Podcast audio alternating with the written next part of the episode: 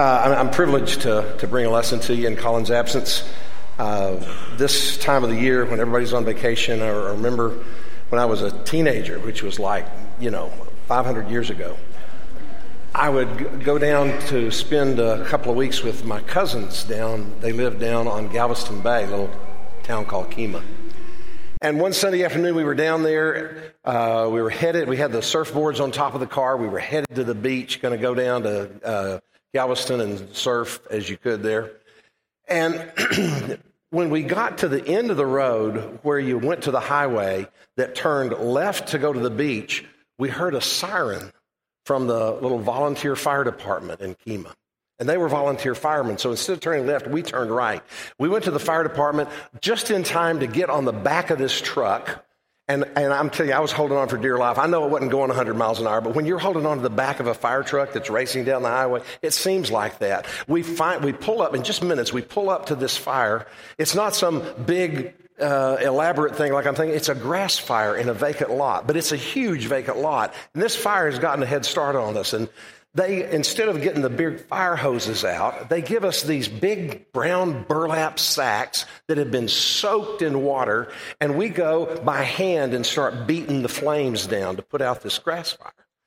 And it, I don't know, it probably took an hour or two. It seemed like it took hours. It seemed like all afternoon we were beating that thing down. It was windy, and it didn't matter which direction you tried to get. The smoke was blowing in your eyes, and I was swallowing it.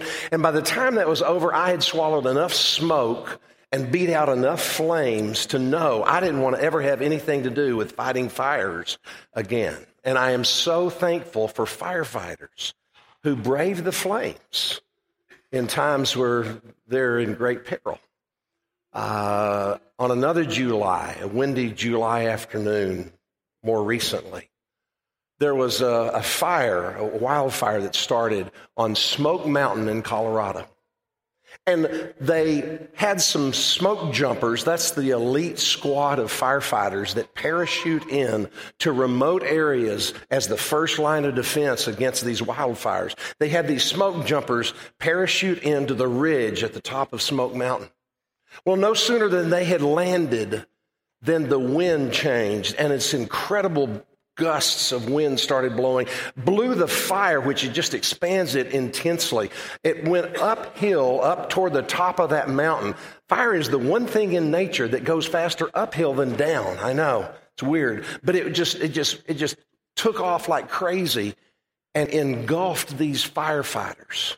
There was virtually no chance that they had. They got their little shiny foil uh, survival shelters out and, and pulled them over them and hugged the ground, but the heat and the flames were so intense, they didn't have a chance. 14 firefighters died on that ridge that day. We, we remember the scenes from when the World Trade Center on 9 11, when the World Trade Center was was destroyed. And the flames coming out of there, everybody was pouring out of the bottom of those buildings except the firefighters who were going in and going up with no thought for their own safety to rescue people and save them. People that face flames are people of incredible courage, and they have something bigger than themselves that they're about. I don't know what I would do if I were in one of those kinds of situations. I hope I would do like some of those brave people did. But I don't know. But we're going to look at a story from Scripture, from Daniel chapter 3. If you have your Bibles, I invite you to open them up and turn to Daniel 3 this morning. We're going to look at a story about some people that faced some flames and they were in peril for their own lives. It wasn't uh, a natural fire, it was something else. And they had amazing courage that they demonstrated. The year is 600 BC. We're in the third of our series of believers in Babylon, where we're talking about what happened to Daniel and his friends. 600 BC. The, the, the place is what is now modern day Iraq. And the king on the throne was Nebuchadnezzar. Nebuchadnezzar was an amazing guy. He was, for ancient Ancient people, he was an incredible, brilliant empire builder. And one of the things that made him an, such a good empire builder is that instead of just destroying a place that he would conquer, a country or a city, he would tell his generals, when you claim the victory in the battle, then I want you to go not only bring back the, the riches, the treasures, the valuables from the country, I want you to bring back the best people that they have the, the, the brightest, the smartest, the most educated, the, the most courageous warriors, the best athletes, the most capable leaders, all of the best of the best, you bring them back here. And when they got back to Babylon, he would, he would enter them into a, a reconditioning program, if you will, a deculture and reculture type of situation where they would gradually, slowly, bit by bit, over a series of several years, they would have the culture that they had brought with them slowly removed and replaced with Babylonian culture. The things they believed, the practices they engaged in, the values they held would fade away and be replaced with the new ones. Well, four guys from Jerusalem were among the people that were brought back. Daniel, who wrote this book, as well as his friends, Hananiah, Mishael, and Azariah, or as we more commonly refer to them by their Babylonian names, Shadrach, Meshach, and Abednego. And God provides an incredible gift for them. They just kind of keep rising to the top. We, saw in, in the first lesson that, that they, were, they were challenged and they overcame that but they didn't quit. I mean, the, the challenges don't stop, they keep coming in wave after wave. This isn't a once and done challenge to their convictions. Daniel and his friends realize what's going on. They understand that this training program is really an effort to deconstruct all that they held dear and replace it with something else. Let me pause here to make an observation about this story. This is an incredibly relevant story for us today because it is a clear example of the kind of culture conflict that's going on right here where we live right now in our lifetimes.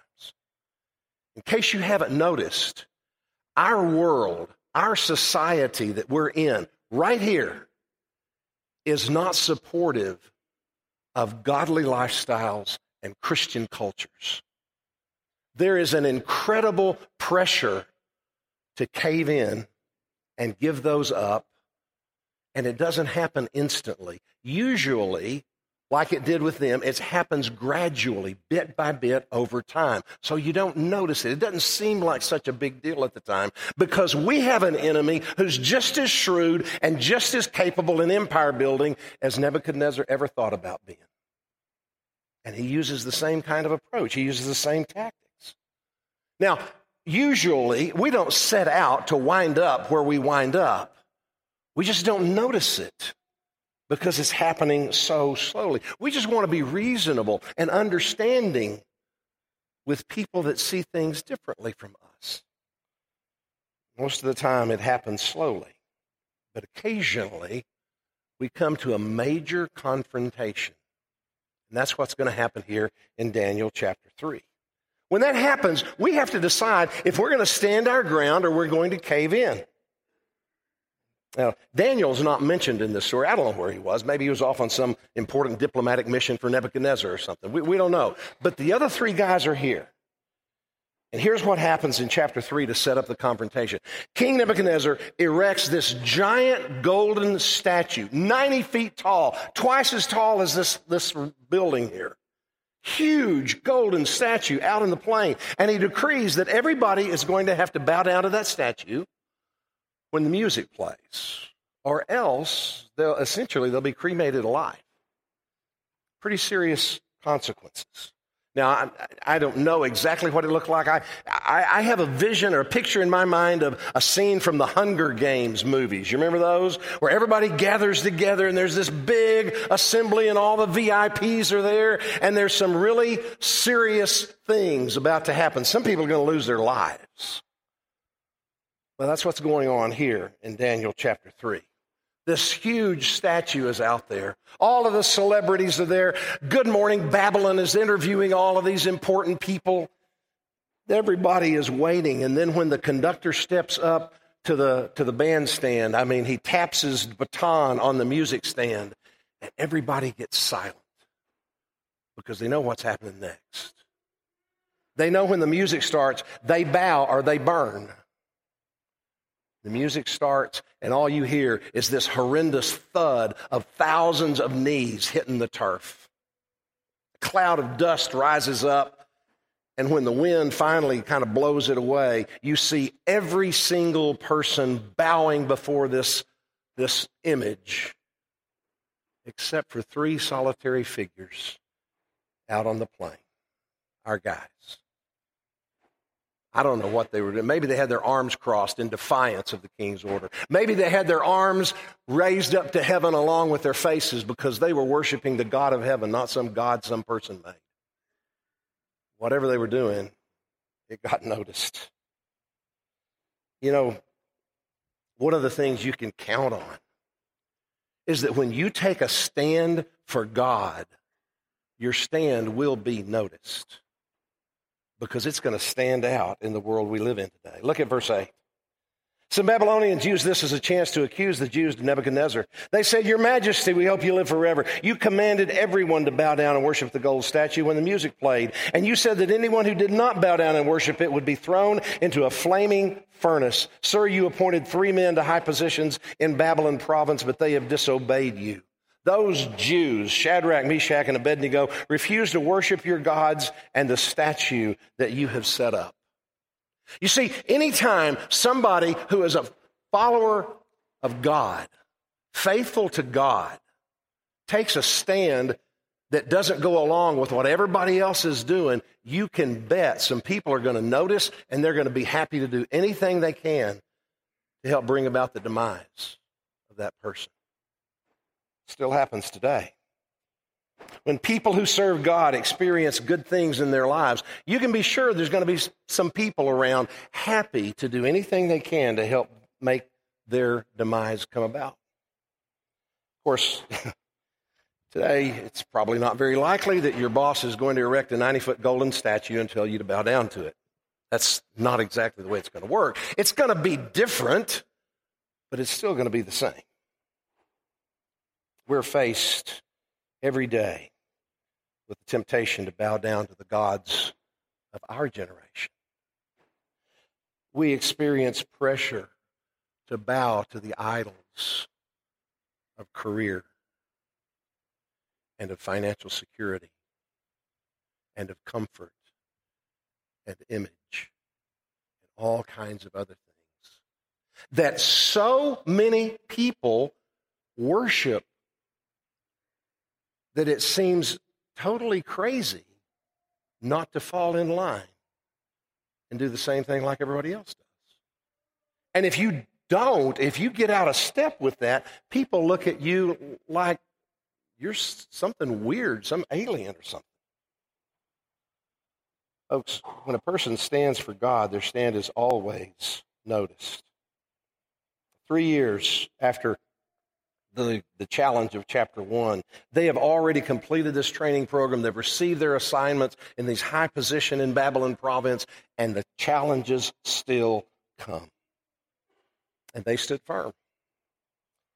So must we. Peter puts it this way But you are God's chosen and special people. You are a group of royal priests and a holy nation. God has brought you out of darkness into his marvelous light. Just like then, when we take a stand for God today, instead of going along with everything else that people are doing, people are going to notice. Late Supreme Court Justice Antonin Scalia once was speaking to a group and he said this God assumed from the beginning that the wise of the world would view Christians as fools, and he has not been disappointed. If I have brought any message today, it is this have the courage to have your wisdom regarded as stupidity. Be fools for Christ and have the courage to suffer the contempt of the sophisticated world. Folks, it doesn't matter if we're a nobody or if we're a Supreme Court justice or anywhere in between. When we decide we're going to do what God calls us to do, we're going to hold those values and follow that kind of lifestyle instead of what the world is telling us to, people are going to think we're stupid or crazy or something worse. And they're going to accuse us of all kinds of inappropriate motives. They're going to say, oh, you're just self righteous. Oh, you just are inflexible. Oh, you just are whatever else, whatever politically incorrect thing they can come up with. Question is, are we going to stand our ground? Don't ever let the fear of what people will think of you stop you from standing for God. Because they will notice and they will not like it. But not only when we take a stand will people notice, when we take a stand, our commitment to God is going to be challenged.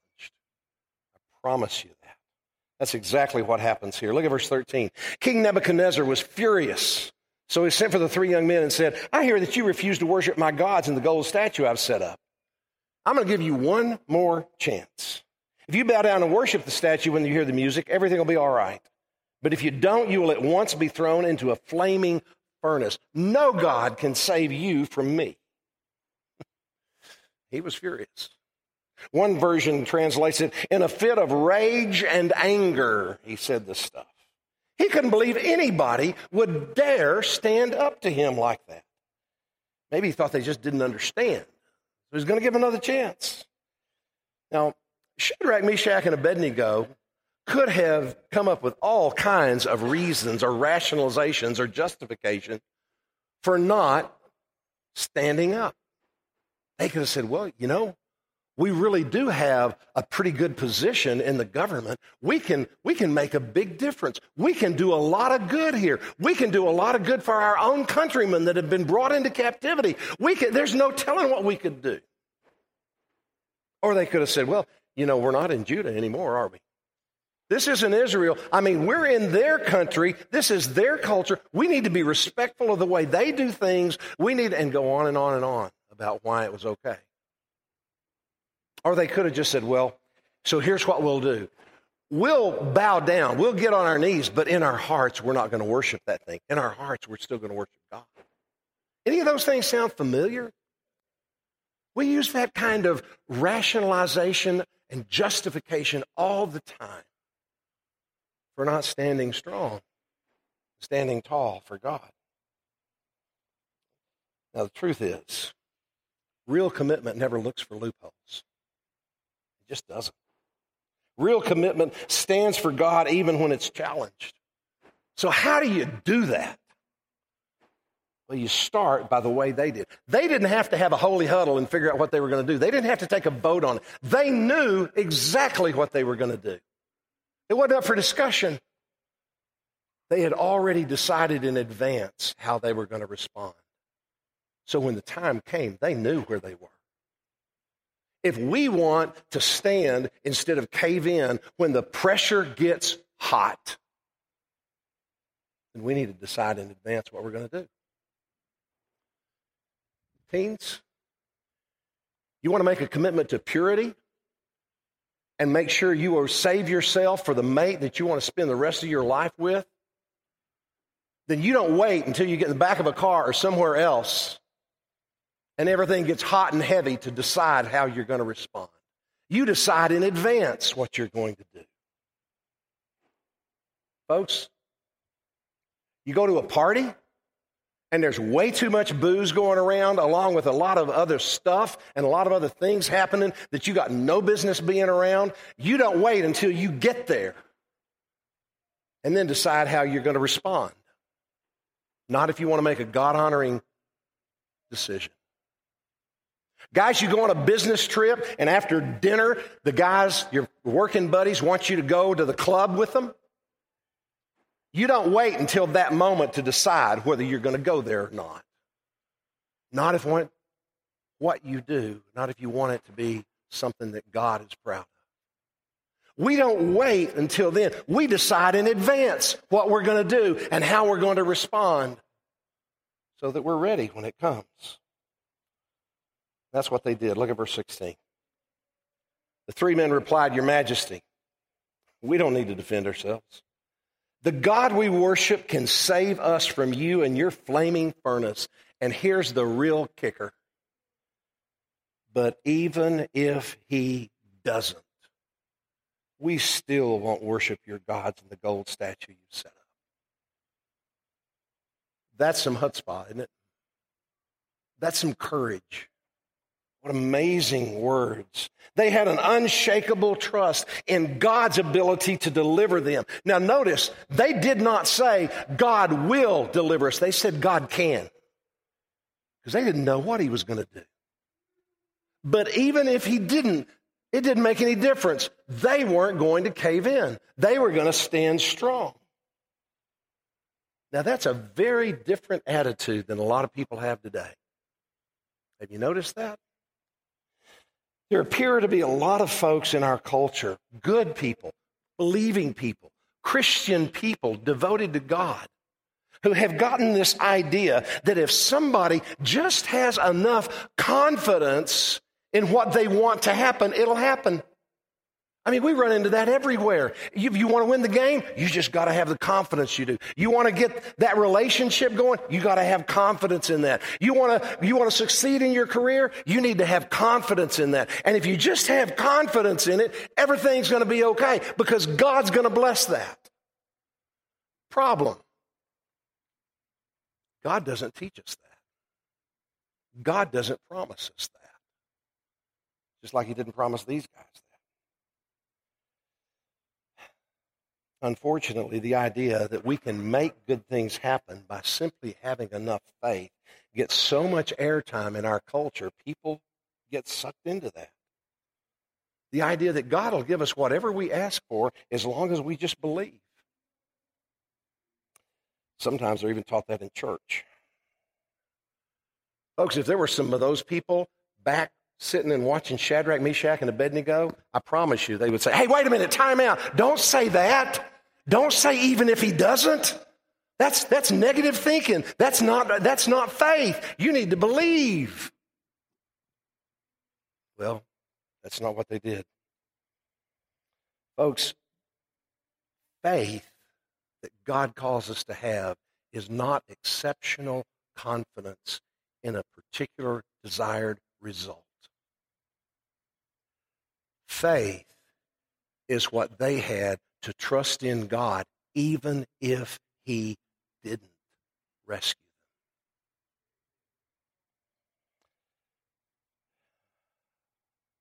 them. Faith is trusting that God knows what we don't know, that He sees what we don't see, and that He has a plan that's better than any strategy we could come up with. And when we don't understand that, the results can be devastating. One young mother had a had a vehicle full of kids, and it was winter time, and it was raining, and it was messy, and she had to get them home, but she there was a couple of things she needed from the store, and she just she had to get them. And she did she she got to thinking about what that meant. It meant she was going to have to go to the store, get them all out of their car seats and out of their seat belts and get their coats on and get them in, into the store and get them in the cart and uh, go get a couple of things and then come back and do all of that in reverse. You been there, ladies? You know what that is. And she was thinking, I don't, that's just crazy to have to do all of that stuff. It's going to take 20 or 30 minutes instead of two or three. And then she had this brilliant idea. She said, I know, I will pray that God gives me a parking place right in front of the store. And I can leave the kids in here all strapped in with the car running and I'll leave it locked up and I'll, I'll always be able to see them. They'll never leave my sight. I can zip in, get those two things, zip back out, and in three minutes it'll all be done and we can go. And she started praying with all of the faith that she could muster that God would give her a parking place. And guess what happens? She pulls in to the parking lot, and there is no parking place anywhere close to the front door. Now, you, you may smile at how naive this young mother was, but let me tell you, when she was relating this story to her friends, there were pools of tears in her eyes. And she said, I don't know what's wrong. I prayed with all the faith I could muster, and God didn't answer the prayer there's got to be something wrong with my faith. You see, in her worldview, there was either something wrong with her faith or something wrong with God. And she knew there wasn't anything inadequate about God. So it had to be a problem with her faith. But she didn't have a problem with her faith. She had a problem with where she put it. She put it in the fact that she asked God for something and he had to give it to her. Folks, God is not a cosmic vending machine that we just put enough prayers in with enough faith and we're sure to get out what we ask for. That's not how he works. He's bigger than that. The trouble is, other people have experiences and they decide the other thing than that lady did. It's not my faith that's the problem, it's God. A guy by the name of a Christian counselor and author named Jim Conway really struggled with trusting in God when his daughter was diagnosed with cancer. Doctors told him that she was going to have to have her leg amputated in order to survive, in order to save her life. And they were, they were devastated by that. And they asked all of their friends and their family, all their loved ones to join them in praying that God would heal that young lady, that he would, he would, by his power, grant her healing the, surgery was scheduled, but the day that she went into the hospital, Jim demanded, he insisted that the surgeon have another test run before he did the surgery, confident that God was going to answer the prayer and the results would come back that the cancer was completely gone. Let me read to you what he said. Said a crowd of friends from the church had come to wait with us. So many came, in fact, they made us leave the waiting room. When the surgeon came out, I knew from the look on his face what he was going to say, and I couldn't face it. I couldn't face all those people, so I ran. I ran to the hospital basement where no one would find me, and I cried, I yelled, I pounded my fist against the wall. I felt like the God whom I had served had abandoned me at the hour of my deepest need.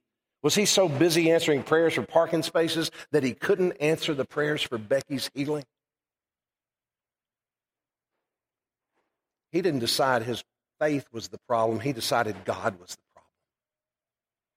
And that's what happens when we look at it that way.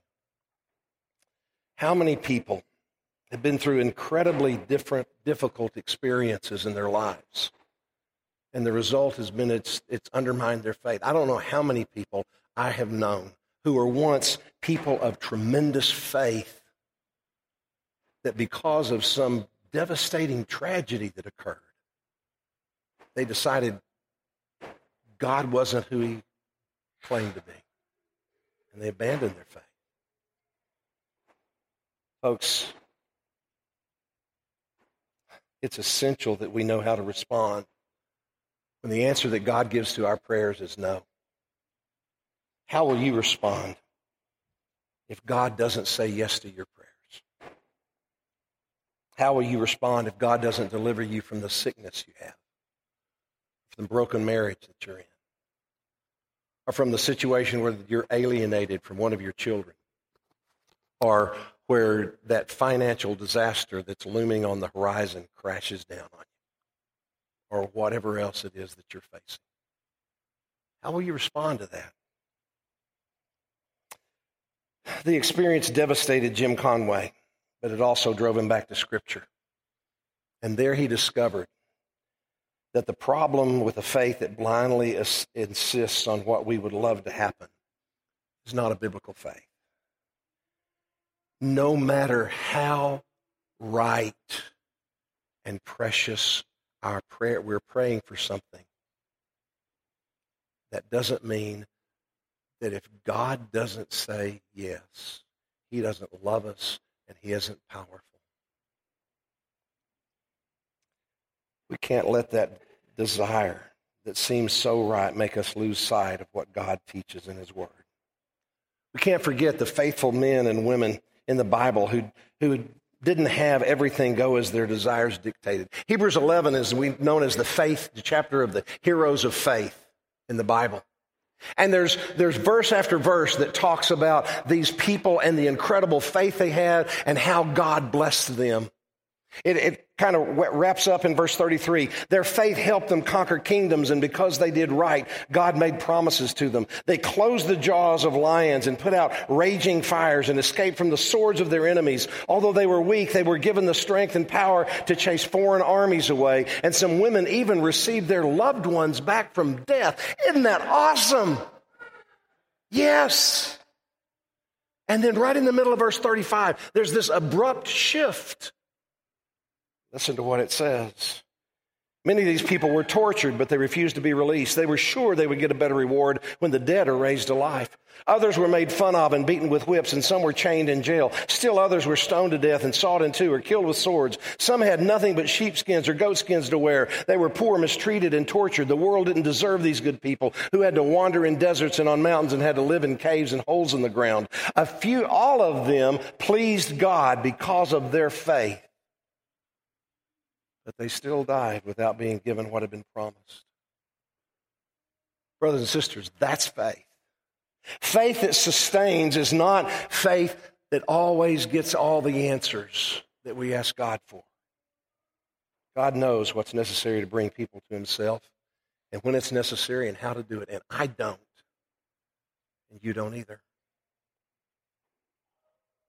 I had a conversation just this week with someone was sharing with me how they had prayed so earnestly for a particular outcome in a very, very difficult, troubling situation. But they just prayed and prayed, and it seemed like nothing was ever going to happen. And they said, and finally, I realized maybe what I'm praying for is something God knows isn't best. That's what these three guys in Daniel 3 understood. That's what we need to understand in order to have a faith that sustains us and glorifies our great God. We don't always have the answers as to why bad things happen to us. We don't have the answers for cancer or sickness or pain or heartache. But what we do know is God can deliver us. But faith is saying, but even if He doesn't, I will still serve him. May God give us the courage that they had. Let's pray together. Father, it is so hard to swim against the stream in a world that is so determined to gradually pull away every bit of trust in you. And in a world that teaches us to bow before the idols of this age, the idols of self reliance and security and comfort and image and career and all of those things. Oh God, keep us from getting sucked into pursuing artificial success and instead enable us to stand strong trusting you. God, give us the courage that those men had when the heat is on to face the fire. And may you receive the glory. We pray in Jesus' name and amen.